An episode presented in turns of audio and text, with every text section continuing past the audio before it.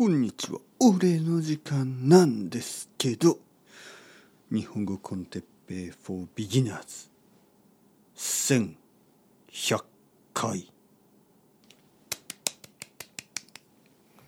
1100回ってすごくないですか？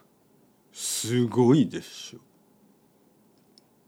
まあ、毎日毎日続けているだけなので、あんまり1,100回といってもピンとこないですけど。ピンとこないというのはなんかよくわからないということ。ピンっていうのが分かったって感じでしょ。ピンとこないというのはよくわからないということ。1,100回ってなんかちょっと数字が大きすぎてピンとこないでしょ？よくわからない、うん、例えば、えー「おばあちゃん誕生日おめでとう80歳です」みたいな。分かりやすいし「90歳です。おめでとう」とか「100歳おめでとう」とかね。でも「1100歳」ってどうですか？1100歳おじいちゃんおめでとう1100歳おめでとう。ってちょっと怖いです。まだ生きている。1100歳。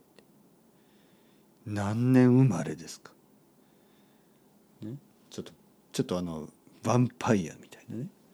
まあまあまあ日本語コンテッペイはまだ1100年じゃないけど1100回になりましたね。日本語コンテッペイ for beginners 1100回。悪くない。もういいことです。これは。俺のシリーズ好きですか？